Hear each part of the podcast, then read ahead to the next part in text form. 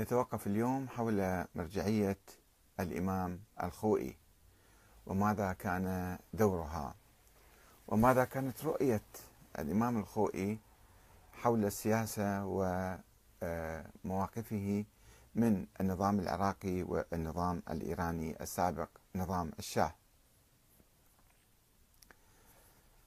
قلنا سابقا آه، العنوان عنوان الحلقة هذا اليوم. لماذا أستقبل الإمام الخوئي زوجة الشاه فرح في عز الثورة الإيرانية؟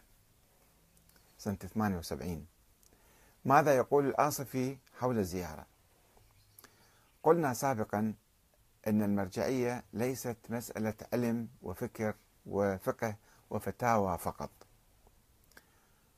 هذا هذا شأن يخص العلماء ولكن المرجعية غير العلم والعلماء. المرجعية الزعامة السياسية وإنما هي مسألة مسألة سياسة وزعامة للطائفة يسمى هذا المرجع الأعلى مثلا.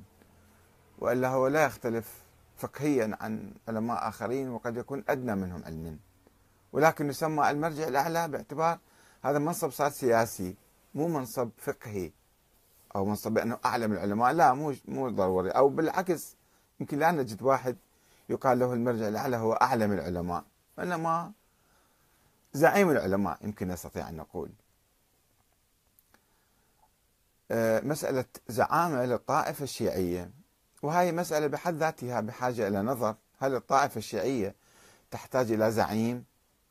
أو مثلا زعيم الأمة الإسلامية هل يصح أن نطلق هذا الوصف على أحد من العلماء أنه هذا زعيم الأمة الإسلامية أو الطائفة الحنبلية أو المالكية أو الشافعية أم لا؟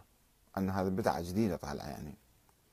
وبالتالي فإن الهيمنة على المرجعية على أي حال المرجعية حاليا هي مو مسألة فقه ومسائل فقهية لأن هناك آه، مدير إفتاء أو أو مكتب إفتاء آه، هم يفتون باسم المرجع. هذا شيء عادي صار من زمان.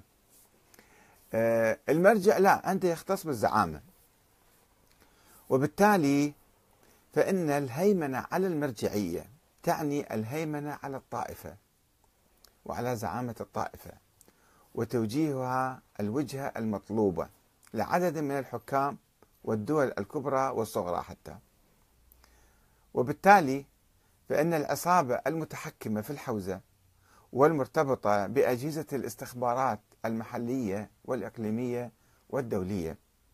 من وراء ستار وبصورة سرية طبعا تقوم باختيار المرجع المناسب لها وتتفاوض معه على خطة العمل. ثم تقوم بدعمه إعلاميا وماليا وسياسيا لكي يصبح المرجع الأعلى للطائفة الشيعية أو ولي الأمر في بعض البلاد.